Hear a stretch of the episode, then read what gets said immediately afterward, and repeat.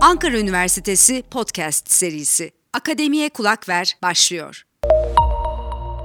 Akademiye Kulak Ver podcastine hepiniz hoş geldiniz. Ben Fulya Akbuğa. Bu hafta yine çok değerli bir uzman akademisyen konuğumuzu ağırlıyoruz.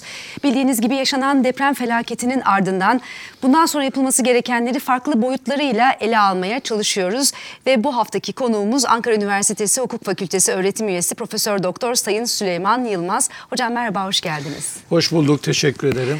Bu hafta depremin ve deprem sonrasında yaşananların hukuki e, süreçlerini aslında ele almaya, masaya yatırmaya çalışacağız. Başlığımız depreme ilişkin hukuki sorunlar ve çözümleri. Tabii ki çok fazla konu başlığı var. Ee, evet. Çok e, derin, çok farklı farklı hukuki sorunlar belki ortaya çıkıyor, çıktı veya bundan sonra çıkacak. Ee, bir bölümünü en azından sizinle e, konuşacağız bugün. Ee, dilerseniz hemen başlayalım hocam. Yaşanan deprem felaketi sonrasında vatandaşların karşılaştığı e, hukuki problemler neler? Hangi konuları daha çok kapsıyor? Evet, e, öncelikle milletimizin başı sağ olsun diyelim. Yani kaç yüzyılda bir böyle bir felaket gelir bilmiyorum ama en azından benim gördüğüm kadarıyla şimdiye kadar gördüğüm en büyük bir felaket. Maalesef. Biz depremi tabii hukuki yönüyle baktığımız zaman mücbir sebeplerin arasında sayıyoruz. Aslında sorumlulukları e, ortadan kaldıran bir sebeptir, mücbir sebep. Kişinin sorumluluğunda illiyet bağı gerekir. İlliyet bağını kesen sebeplerden bir tanesi de mücbir sebep olan depremdir. Ancak Depremin tabii e, yol açtığı zararlardaki derecesi e, bu sorumluluğu ortadan kaldırıp kaldırılmamasına göre de, değişecek. Onu e, daha sonraki anlatımlarımda söyleyeceğim. Şimdi ben genel olarak ben özel hukukçuyum ama genel olarak depremin yol açtığı hukuki sorunlarla ilgili genel bir giriş yapmak istiyorum. Aslında hukuk, hukuki yönüyle baktığımız zaman gerek cezai gerek idare gerekse özel hukuk boyutuyla e, hemen hemen tüm davaların ve hukuki e, sorunların ortaya çıktığını görüyoruz burada. Çünkü deprem sadece e, insanlara değil buradaki yapıların yapılara zarar vermekte. Burada öncelikle örnek vererek gidecek olursak bazı kişiler öldü öldükleri tespit edildi mesela cesetleri bulundu ve tespit edildi. Bazılarından haber alınamıyor. E, biz buna e, haber alınamama durumunda veya ölüm tehlikesi içerisinde kaybolma durumunda gayiplik müessesesi var. Şimdi 50 bin e, küsür kişinin öldüğü ve bunların kimliklerinin e, tespit edildiği açıklandı. Tabii ölüm olayı direkt miras hukuku ile bağlantılı. Çünkü kişi öldüğü zaman e, mirası açılır ve e, kişinin mal varlığı külli olarak kendiliğinden mirasçılarına geçer. Ama haber alınamayan kişiler de var burada. Yani e, ki bana e, gelen de veya basına yansıyan da e, kişilerin işte çocuklarından, annesinden, babasından veya akrabalarından haber ala, e, alamayanlar var. E, bu gibi durumlarda da gayiplik müessesesi devreye girecek. Gayiplikte tabii e, iki durumda oluyor. Bir e, ölüm tehlikesi içerisinde kaybolma. Örneğin bizim e, somut olay içerisinde baktığımızda depremde işte bir apartman e, yıkıldı ve sağ kurtulan olmadı. Ama cesedi de bulamıyoruz. Burada ölüm tehlikesi içerisinde kaybolma var. Yani ölüm ihtimalinin fazla tabii, olduğu tabii, ihtimalinin, var. Çünkü sadece e, burada cesedi bulamıyoruz. Ama sağ kurtulan da yok. E, diğer bir örnek buna işte uçak havada infilak etmiştir. E, sağ kurtulan yoktur ama cesetler bulunamıyor. Burada da aynı e, bu duruma benzer bir durum bu. Diğer bir e, gayiplik olayı ise kişiden uzun süreden beri haber al, alamıyorsunuz. Yani kişi mesela işte Ankara'dan seyahat için doğuya gitmiştir. Deprem olmuş, orada deprem olmuş ve kişiden haber al, alamıyorsunuz. Yani kişi mesela bir otelde olsa, otel yıkılsa e, ve oradan sağ kurtulan olmasa birinci müesseseyi, birinci durumu işletiyorsunuz. Hı hı. Ölüm tehlikesi içerisinde kaybolma. Ama e, burada mesela kişi başka bir yere kaçmış olabilir. Nereye gittiğini Kaybol, bilmiyorsunuz. Nereye gittiğini nerede bilmiyorsunuz. kaldığını bilmiyorsunuz. Orada da uzun süreden beri haber alınamama müessesesiyle gayiplik e, ortaya kararı alınabilir. Tabii dediğim gibi burada hukukun bütün müesseseleri yani bütün davalar ortaya çıkacak. Ee, başka örnekler verecek olursak aile hukuku bakımından örneğin işte eşi öldüğü zaman kişi e, ne oluyor? E, evlilik ölümle sona ermiş olacak. Mal rejimi davaları e, gündeme gelecek ve miras davaları yine. Çünkü bir e, eşlerden biri öldüğü zaman diğer eş hem mal rejiminden kaynaklı olarak hak talep edebiliyor hem de mirasçı oluyor. E, şöyle bir örnek verecek olursak kişinin 100 lira mal varlığı varsa bunun 50 lirası kanun, kanuni mal rejiminden edilmiş mallara katılma rejiminden kaynaklı olarak otomatik eşine kalıyor. Diğer 50 lira üzerinde de 1 bölü 4 eğer e, çocukları varsa çocuğu yoksa da 1 bölü 2 miras hakkı oluyor. Bu tür davalar burada yine gündeme gelecek.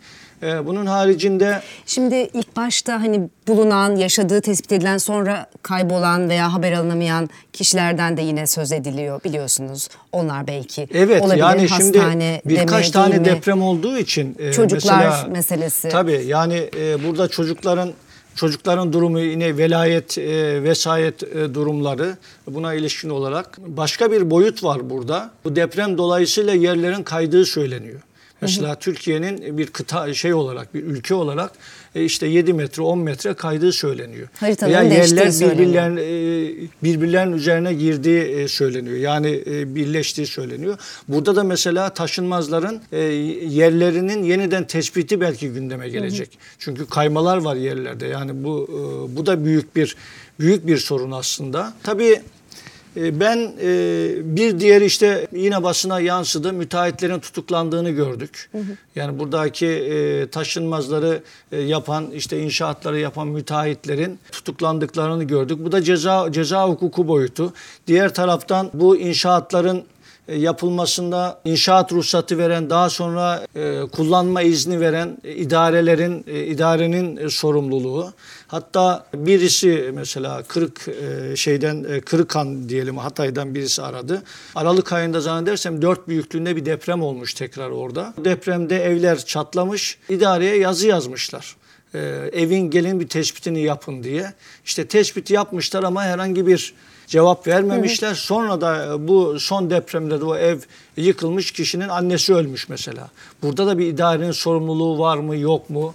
E, çünkü burada şöyle bir sıkıntı oluyor. Yani idare de bazen tür durumlarda mesela geçen haftaydı zannedersem e, televizyonda bir belediye başkanı e, çıktığında e, mesela İstanbul özelinde konuşuyorum e, binlerce konutun yıkılması gerektiği söyleniyor.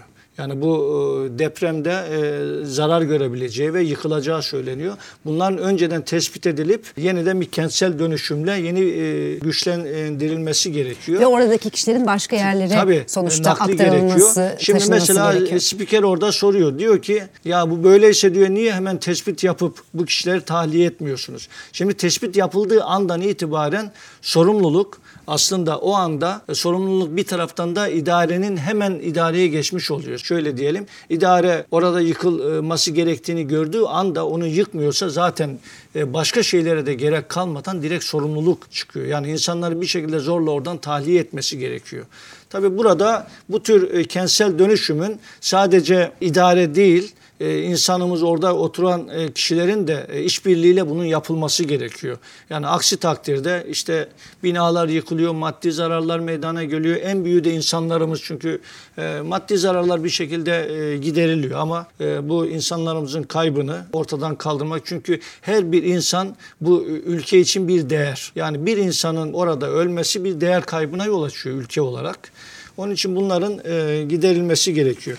Gerçekten çok güzel bir genel çerçeve çizdiniz hocam evet. ama benim özetle anladığım vatandaş burada mağdur ve bir deprem felaketi çok boyutlu bir felaket söz konusu olduğu için her türlü haklı ve her türlü hakka aslında sahip diyebilir miyiz genel evet, anlamda? Evet, evet. Yani burada dediğim gibi tabii çok hak olunca da insanlar acaba hangi hakkı öncelik e, verelim evet. gibi. Şimdi Mesela bir, bir müteahhitin cezalandırılması bu kamu e, vicdanı bakımından hı hı. önemlidir. Yani ama o depremde zarar görenlerin bir e, müteahhitin ceza almasında bir maddi bir menfaati yok. Yani onun tabii cezalandırılmasını demiyorum. Yani müteahhitin de cezalandırılması gerekiyor. Hukuka aykırı işlem yaptığından dolayı cezalandırılması gerekiyor.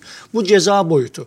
Ama benim özel hukuk olarak e, ilgilendiğim kısım daha çok kişilerin, kişilerin maddi ve manevi zararlarının giderilmesi. Çünkü diğerleri biraz da evet. artık kamu davası tabii, haline geliyor değil tabii, mi hocam? Tabii evet. Dediğiniz gibi e, işte sağlık hukuku, vergi hukuku, ceza hukuku çok farklı boyutlarıyla aslında çok derin bir konu ama özel hukuk bağlamında isterseniz en e, temel e, boyutlarıyla başlayalım. Bir depremzede e, evini kaybetmiş, yakınlarını kaybetmiş, e, binası hasarlı veya az hasarlı başka bir yere e, belki göç etmeyi düşünüyor veya o şehirde kalmayı düşünüyor.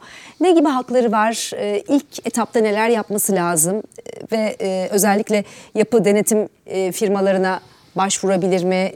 İşte deprem sigortası ile ilgili alabileceği bir para, bir nakit meblağ var mı? Bütün bunlarla ilgili isterseniz konuşmaya evet, başlayalım. Şöyle yapalım istiyorsanız. Şöyle bir sıra izlersek belki daha e, anlaşılır olur. İnşaata başladık. Yani şimdi netice olarak buradaki e, bizim e, üzerinde durduğumuz konu inşaatın kişinin evinin yıkılmış olması. Hı hı. Deprem sebebiyle yıkılmış olması. Kişi inşaata başlar başlarken tabii ben de inşaat yaptığım için biraz da biliyorum aslında bu prosedürleri. Bir şekilde e, bir yer kişi arsa aldı oraya bir inşaat yapacak. E, bu inşaat yapabilmek için belediyeye başvuruyor. Oranın idare e, neresiyse oraya başvuruyor ve burayı önce bir yerin tespiti yapılıyor. Yani buranın işte inşaat yapmaya elverişli mi değil mi? Bir kere inşaat elverişli ise o zaman inşaat ruhsatı veriliyor. Bunu veren kim? İşte özel olarak konuşacak olursak yani bir e, arsa özelinde örneğin Ankara'da işte e, bir ilçede Çankaya Belediyesi ne bağlı bir yerse orada bu inşaat ruhsatını verecek olan Çankaya Belediyesi. Belediye verecek bu ruhsatı. O ruhsatla birlikte kişi inşaat yapmaya başlaması için bazı yani bu çok kalem kalem çok Hı. prosedürleri var. Ama bu prosedürlerden bir tanesi yapı denetim kuruluşu. Yapı denetim kuruluşu inşaatın e, her aşamasını denetler. Örnek verecek olursak mesela bir beton dökülecek. Bu betonun kalitesinin ne olacağı? Çünkü bunlar e, yapılacak olan inşaatın büyüklüğüne, kat yüksekliğine göre kullanılacak olan betonlar, demir, hangi demirler, hangi betonlar kullanılacak bunlar belirli. Yani bunlara uygun mu değil mi bunları denetleyecek olan yapı denetim kuruluşu.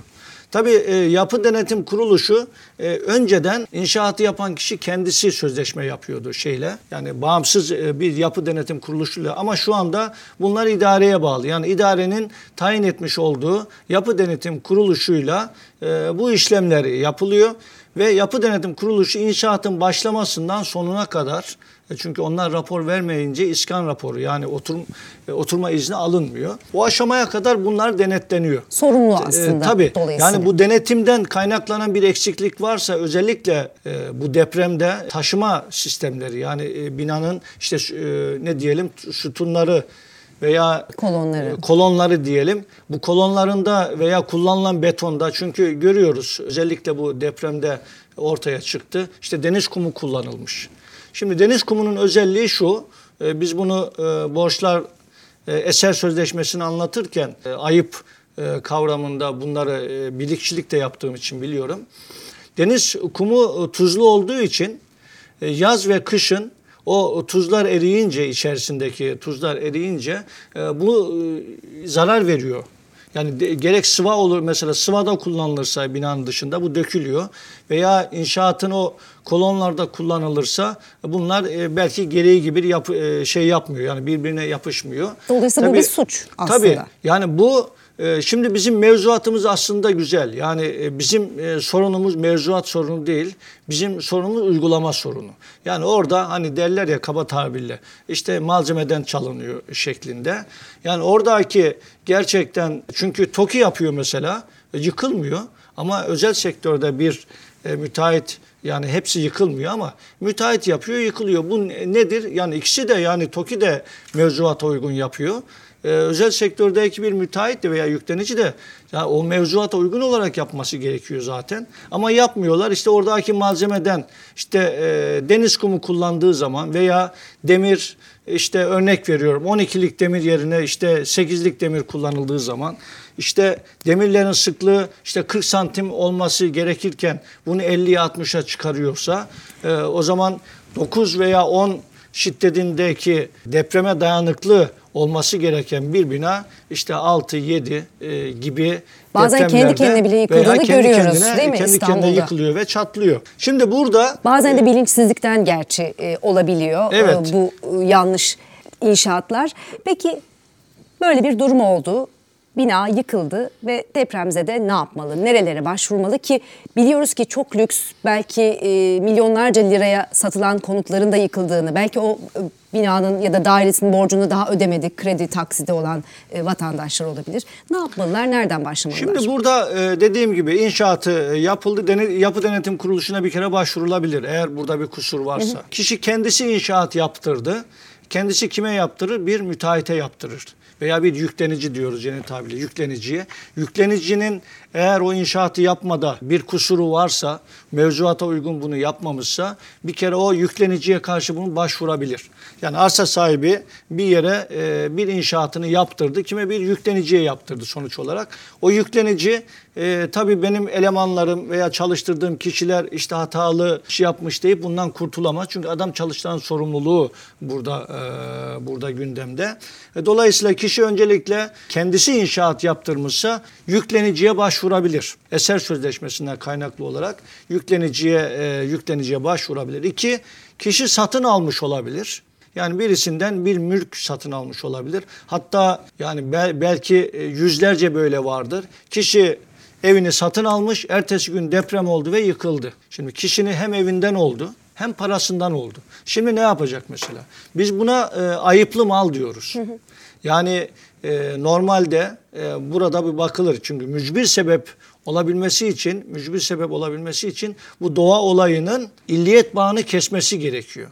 Yani eğer illiyet bağı dediğimiz şu, bu hukuka uygun olarak yapılmış olsaydı bile yani mevzuata uygun olarak e, yapılmış olması durumunda yıkılırsa yine hakları e, var. Yıkılırsa hakkı yok. Yani mevzuata uygun yapmıştır. Hmm. Yani kişi mevzuata uygun yapmıştır. Herhangi bir işte gerek demirde gerek çimentoda doğal e, sebepler yani o zaman mücbir sebeptir. Bir sorumluluğu yok ama şimdi bakıyoruz tam fay hattının geçtiği yere inşaat ruhsatı verilmiş. Yani burada idarenin de sorumluluğu var. Yani fay hattının geçtiği yerde ya inşaat yapılacaksa belki onun yapı kısmının işte örnek veriyorum C35 değil de C50 beton olması gerekir veya demir e, demirinin daha kalın olması gerekir. Yani bunları e, hem idare hem de yüklenicinin bunlara dikkat etmesi gerekiyor. Şimdi dediğim gibi kişi aldı, ertesi gün bina yıkıldı.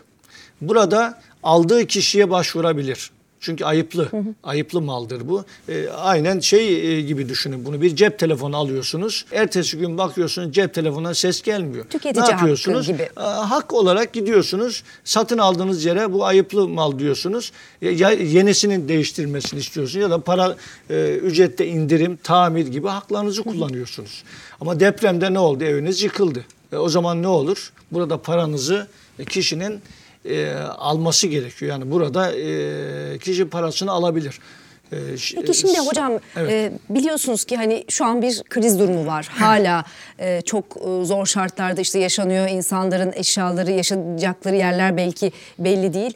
Böyle bir durumda nasıl bir e, süreç izlenmeli? Yani ilk nereye başvurmaları lazım? Veya devletin burada bir sorumluluğu nedir? Vatandaşa yardım etmek anlamında bu kayıplarını karşılamak e, babında? Ya şimdi şöyle e, bu tür durumlarda delil tespiti çok önemli. Yani kişi e, görüyoruz zararı var ama bu zararının olduğunu ispatlaması gerekiyor.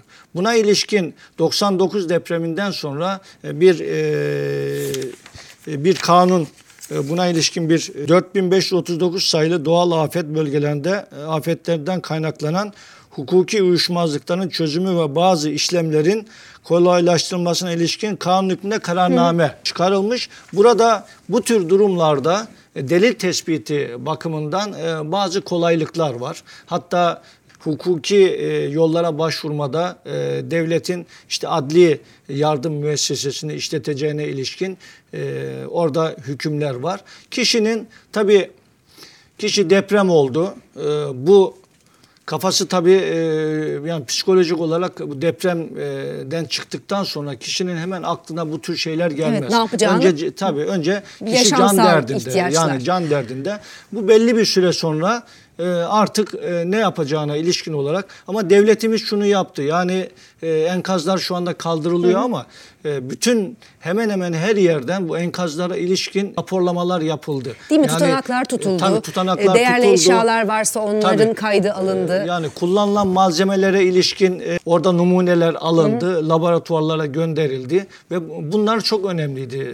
Çünkü delil delilin kaybolmaması bakımından bunlar yapıldı. Şimdi kişi tabii dediğim gibi e, burada bir az önce de başladığımızda bir satıcının sorumluluğu var. Yüklenicinin sorumluluğu var. Bir de e, bina inşa eser malikinin sorumluluğu var. Yapı malikinin sorumluluğu var bizde. Yani şöyle bir şey de olabilir. Sadece bu binayı satın alan veya binayı yaptıran zarar görmüş olmaz. Yani binanın içerisinde oturan bir kiracı olabilir. Kiracı e, zarar gördü mesela. Ondan sonra veya e, bina e, deprem esnasında sokaktan geçen kişi zarar gördü. Bina yıkıldı, kişi öldü. Veya kişinin arabası orada park edilmişti. Bina üzerine yıkıldı, arabası e, burada hasar gördü veya arabası yok oldu. Burada da e, yapı malikinin sorumluluğu var. Ve bu sorumluluk kusursuz sorumluluk. Yani e, kişi kurtulamıyor. Bunu basit olarak şöyle anlatalım. E, sokaktan geçerken birisinin balkonunda saksı var. O saksı rüzgardan dolayı düşüyor. O yoldan geçen birisinin e, kafasına düşüyor ve kişi ölüyor veya yaralanıyor. Burada o bina maliki sorumlu.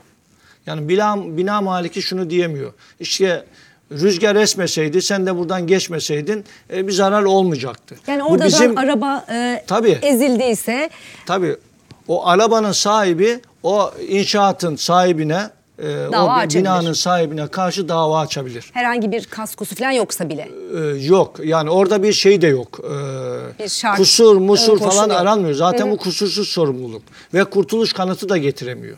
Yani ben eğer bina gerçekten depreme dayanıklı bir bina değilse, yık- e, yani mevzuata aykırı olarak yapılmışsa bina, o zaman kişinin bundan kurtulma şansı yok. Oradaki geçen kişiden, e, kişinin uğramış olduğu zararı veya o arabanın sahibinin zararını bunları e, açması gerek. Tabii e, arabanın sahibi ölmüş olabilir. Kim açacak davayı? E, o artık mirasçıları. Çünkü burada ölüm olayı gerçekleştiği için e, Miras hukuku devreye miras giriyor. hukuku devreye giriyor. Oradaki zarar gören kişinin mirası reddetmeyen diyelim mirasçıları e, bir bütün halinde miras hak kazandığı için ona ilişkin olarak davaları mirasçılar açacak. Evet. Peki hocam deprem sigortasından da biraz bahsedelim isterseniz. Evet, DASK e, bu sigortayı yaptıran, yaptırmayan o bölgede tabii aslında bu anlamda bir bilinç varmış zannedersem. Hani yıllardır bilinen bir şey çünkü o Evet bölgede evet böyle ben bir de deprem e, beklendiği. mesela e, bir dinlediğimde yani basından e, öğrendiğim kadarıyla yani yüzde 50 yüzde 60 civarında sigortanın yapıldığını yani o e, bölgelerde sigortaların yapıldığını gördük. Hatta şöyle söyleyelim kredili satışlarda e, yani kişi ev, eğer evi veya iş yerini alırken işte kredi kullanmışsa burada banka zaten şey yapıyor, DASK yapıyor. Yani mutlaka Doğru. e, sigorta sigorta yapıyor.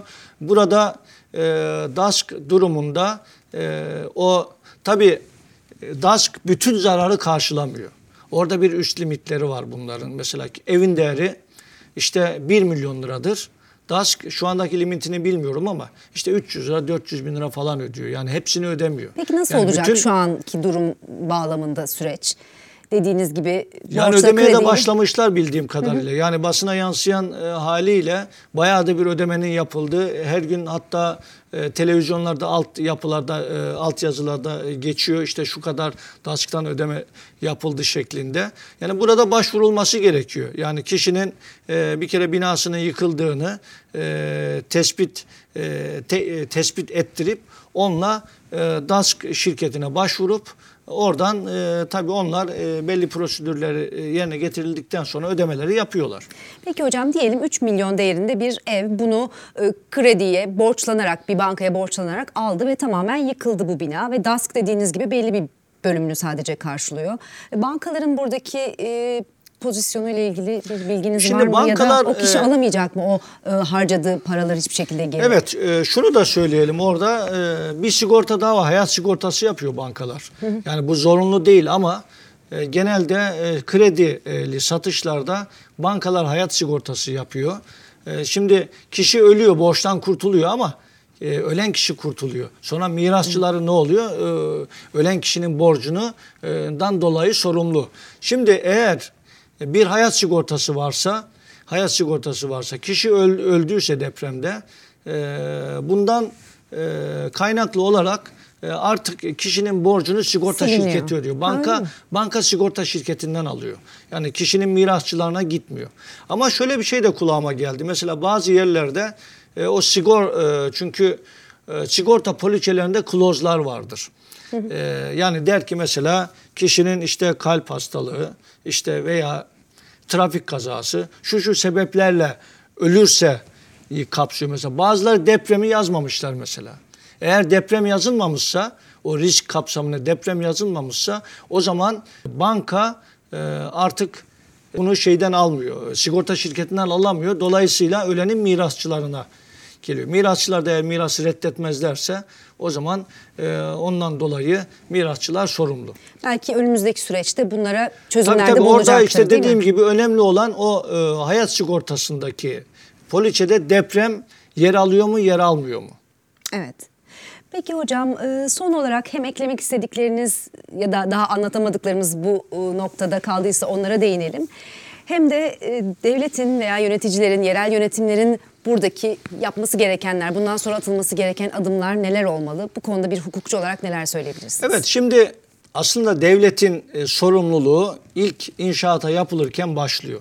Yani bir e, bir yer hani az önceki de örnek vermiştim az önce fay hattının üzerine direkt fay hattının üzerinde bir yapının yapılmasına inşaat ruhsatının verilmesi.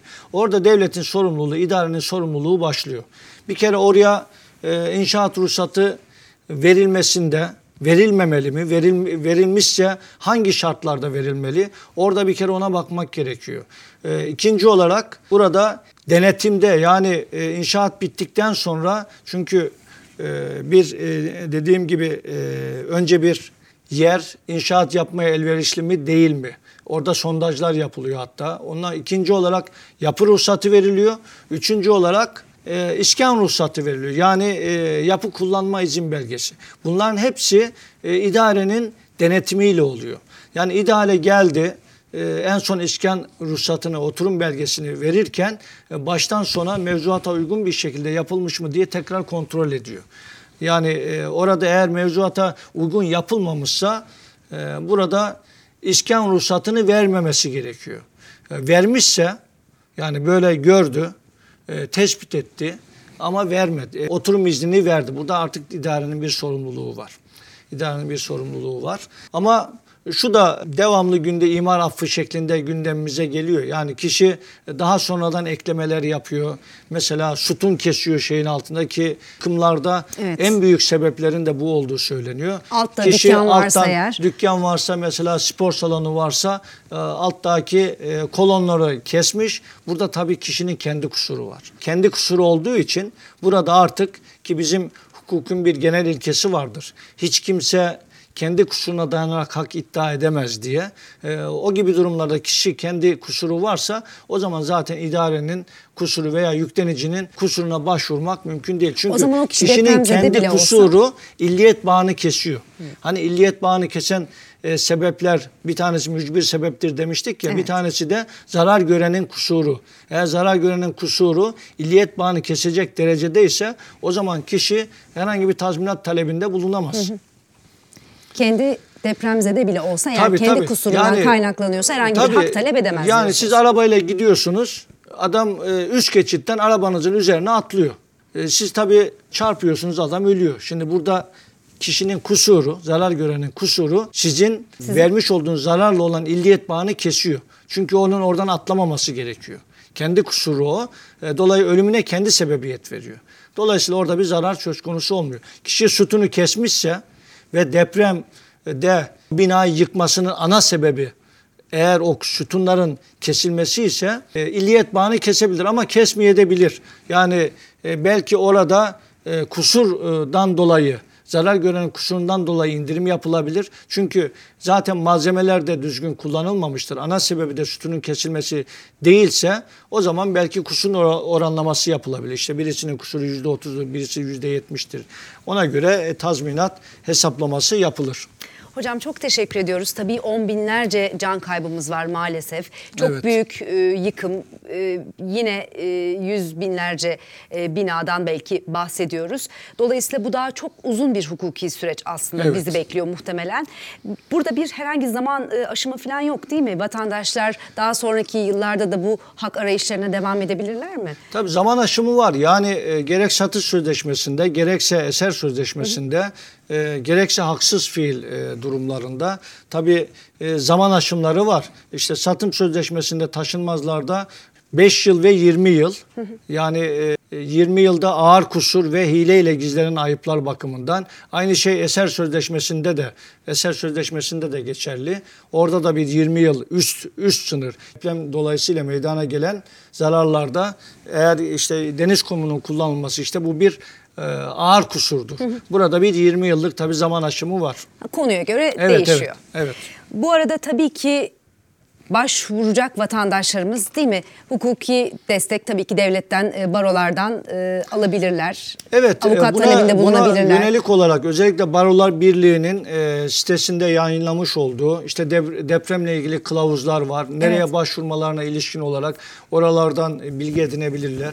Hatta özel hukuk bürolarının hepsi şeyleri olanlar e, işte web sitesi olanlar buna ilişkin e, böyle e, şeyler yayınladılar. İşte Mimarlar Odası diyelim, diğer deprem ve bu yardımlarla bağlantılı olan AFAD diyelim. Gönüllüler Bunların, destek veya oluyor. gönüllülerin yerel yönetimlerin. ve yerel yönetimlerin buna ilişkin olarak ben destek verdiklerini biliyorum.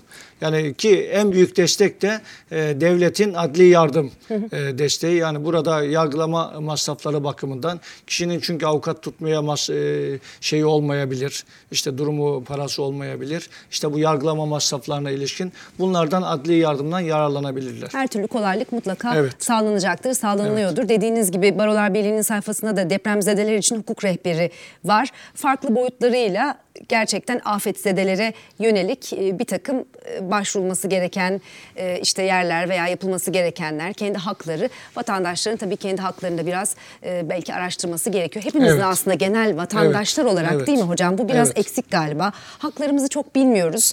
Bunların da farkında olmak için ne yapmamız lazım? Son olarak bununla noktalayalım kendimizi ee, hukuki anlamda geliştirmek için. Şimdi aslında bizim kanunlarımız herkesin anlayacağı dilde. Hı hı. ama Tabii herkese de çünkü kanunu bilmek mazeret sayılmaz der mesela ceza hukuku bakımından böyledir.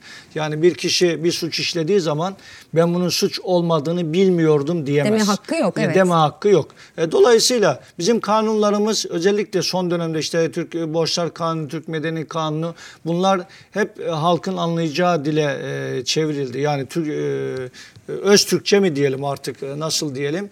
Yani Daha böyle, bir Türkçeyle e, aslında evet, anlatılıyor. Yani e, tam e, her insanın, toplumdaki herkesin anlayabileceği dile çevrildi. Ama e, tabii bazen kanunların yorumlanması gerekiyor. Yani bu yorumu da sade bir vatandaşın yapması mümkün değil.